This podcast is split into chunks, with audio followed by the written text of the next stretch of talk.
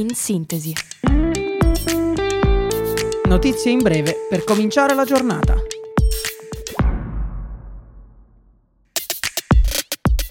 Buongiorno a tutti da Radio Yulm, io sono Matteo e questo è In Sintesi. Ecco le principali notizie del giorno.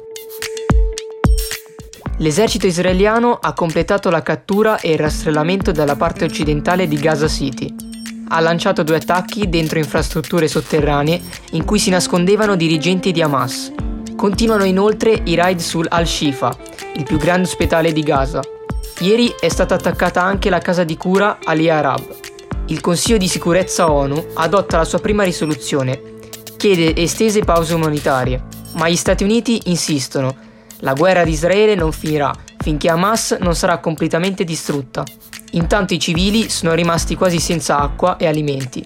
Anche le telecomunicazioni a Gaza sono fuori uso.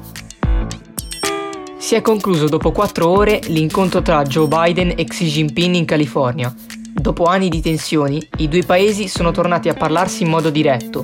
La partnership tra Stati Uniti e Cina è la relazione bilaterale più importante al mondo, ha dichiarato il presidente cinese. Dobbiamo fare in modo che la competizione non sfoci in un conflitto, ha aggiunto Biden. La questione di Taiwan è stata l'argomento più discusso. Xi ha gradito che non sono previste azioni militari e ha chiesto a Biden di non fornire più armi all'isola. I due leader sostengono la riunificazione pacifica della Cina il Consiglio dei Ministri ha approvato ieri un ampio pacchetto di sicurezza. Tra le norme si chiede più tutela per le forze dell'ordine, oggetto di violenza o lesioni. Si parla anche dell'introduzione di un nuovo reato per punire chi partecipa alle rivolte nelle carceri. Infine, si domandano misure specifiche anti-borseggio. Il governo ha distanziato inoltre un miliardo e mezzo di euro per i rinnovi contrattuali del personale in divisa. Giorgia Meloni si è detta orgogliosa delle misure approvate senza sicurezza non c'è libertà, non c'è protezione sociale, non c'è crescita economica, ha dichiarato. Pedro Sánchez è stato eletto primo ministro della Spagna per la terza volta con 179 voti a favore e 171 contrari al Parlamento spagnolo. Vince quindi l'alleanza tra sinistra e indipendentisti. I socialisti hanno ottenuto i voti dei separatisti catalani in cambio dell'amnistia per i crimini commessi. L'accordo ha però suscitato divisioni nel paese. Il capo del partito di destra Vox ha definito Sanchez un golpista. È arrivato al potere con i voti e poi ha liquidato la democrazia. Per il Premier invece l'intesa rafforza la convivenza e gli interessi della Spagna e permette la nascita di un governo progressista.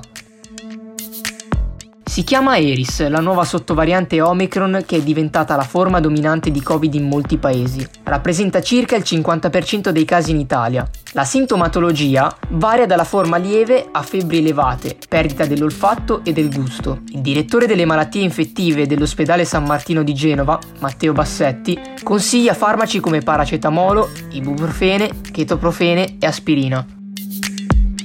L'allenatore Mazzarri torna sulla panchina del Napoli dopo 10 anni. Prende il posto di Rudy Garcia. A dare l'ufficialità il presidente Aurelio De Laurentiis su X.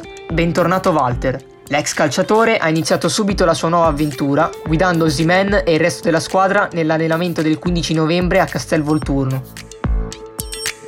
Torna in Yulm il corso dedicato al cinema noir italiano, ideato da Gianni Canova.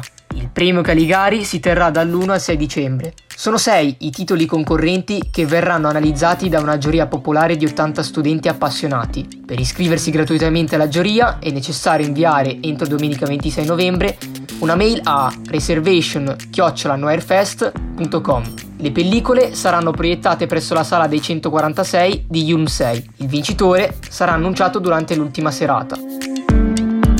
Queste erano le principali notizie della giornata. Il prossimo appuntamento lunedì mattina, sempre alle 8, sempre su Radio Yulm. Un saluto da Matteo e buon fine settimana.